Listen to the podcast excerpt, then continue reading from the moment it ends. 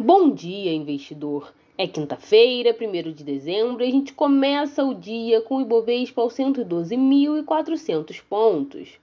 Ontem o índice fechou em alta após pregão volátil e com diversos drivers, tanto internos quanto externos. No cenário corporativo, a Petrobras divulgou o plano estratégico para o período de 2023 a 2027. Às vésperas de um novo governo, o plano trouxe o primeiro investimento significativo na produção de biocombustíveis da empresa no país. Do total de 78 bilhões de dólares anunciado para o quinquênio, 15% a mais do que no período anterior, 600 milhões de dólares serão direcionados para o programa de biorefino. A maior parte será investida na construção de uma biorefinaria em Cubatão, São Paulo no mesmo local da refinaria Presidente Bernardes, com previsão de começar a operar em 2028. O valor preciso não foi divulgado, para não atrapalhar as licitações para a construção da unidade, segundo a Petrobras. A B3 excluiu as ações da Positivo da primeira carteira teórica do índice Bovespa válida entre janeiro e abril do ano que vem. Não houve inclusão de nenhum papel e, com isso, o Ibovespa passa a contar com 91 ações. Vale continua sendo a ação com maior peso no índice, enquanto as ações preferenciais do Itaú Unibanco passam a ser a segunda ação com maior peso. De olho no cenário internacional, os mercados globais reagem às falas do presidente do Federal Reserve, Jeremy Powell. O dirigente sinalizou altas de juros menores nos Estados Unidos para as próximas reuniões monetárias da entidade, a começar pelo encontro do próximo dia 14. As bolsas da Europa operam em alta, também de olho na China. Investidores do continente seguem otimistas quanto ao relaxamento das restrições no país. Na Ásia, as bolsas também seguiram esses dois drivers e fecharam no azul. Ao longo do dia, investidores europeus ainda ficarão de olho em indicadores de economias do continente e em um discurso da presidente do Banco Central Europeu, Christine Lagarde. Nos Estados Unidos, os futuros de Nova York operam sem direção única. As perdas são limitadas pela reação ao discurso de Powell, mas investidores aguardam cautelosos o índice PCE, medida inflacionária preferida do Fed. Na seara de dados, o PMI industrial da Alemanha subiu de 45,1 em outubro para 46,2 em novembro, na leitura final divulgada hoje pela S&P Global. O resultado, abaixo da marca de 50 pontos, indica contração na atividade.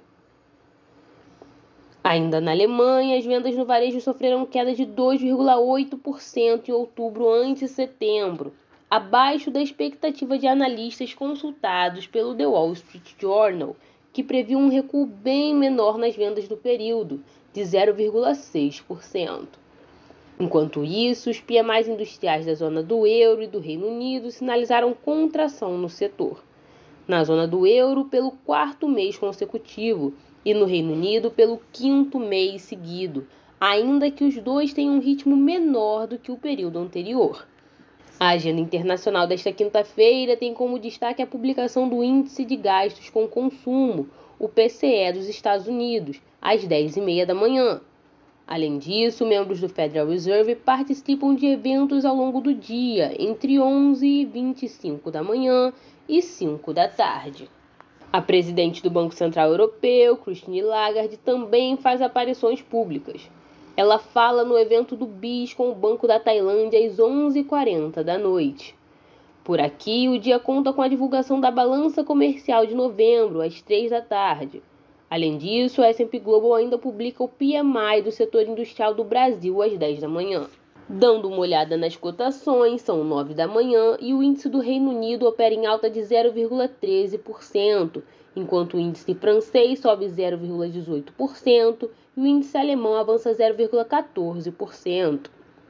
Os futuros de Nova York operam majoritariamente em baixa, com quedas entre 0,14% e 0,20%. O VIX, também conhecido como índice do medo, avança 0,49%.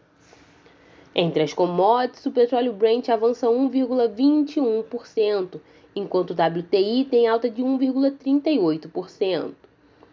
Entre as agrícolas, a soja recua 0,70%, o milho cai 0,06% e o trigo tem baixa de 0,57%.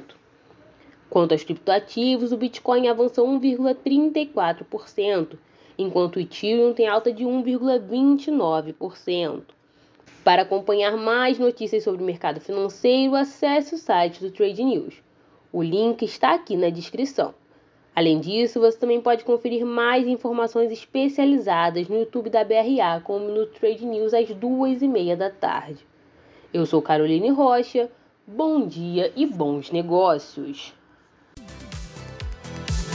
O Bom Dia Investidor é uma produção da Assessoria de Investimentos BRA, eleita melhor assessoria ao trader online. Com a BRA você tem suporte imediato, consultoria especializada e plataformas gratuitas.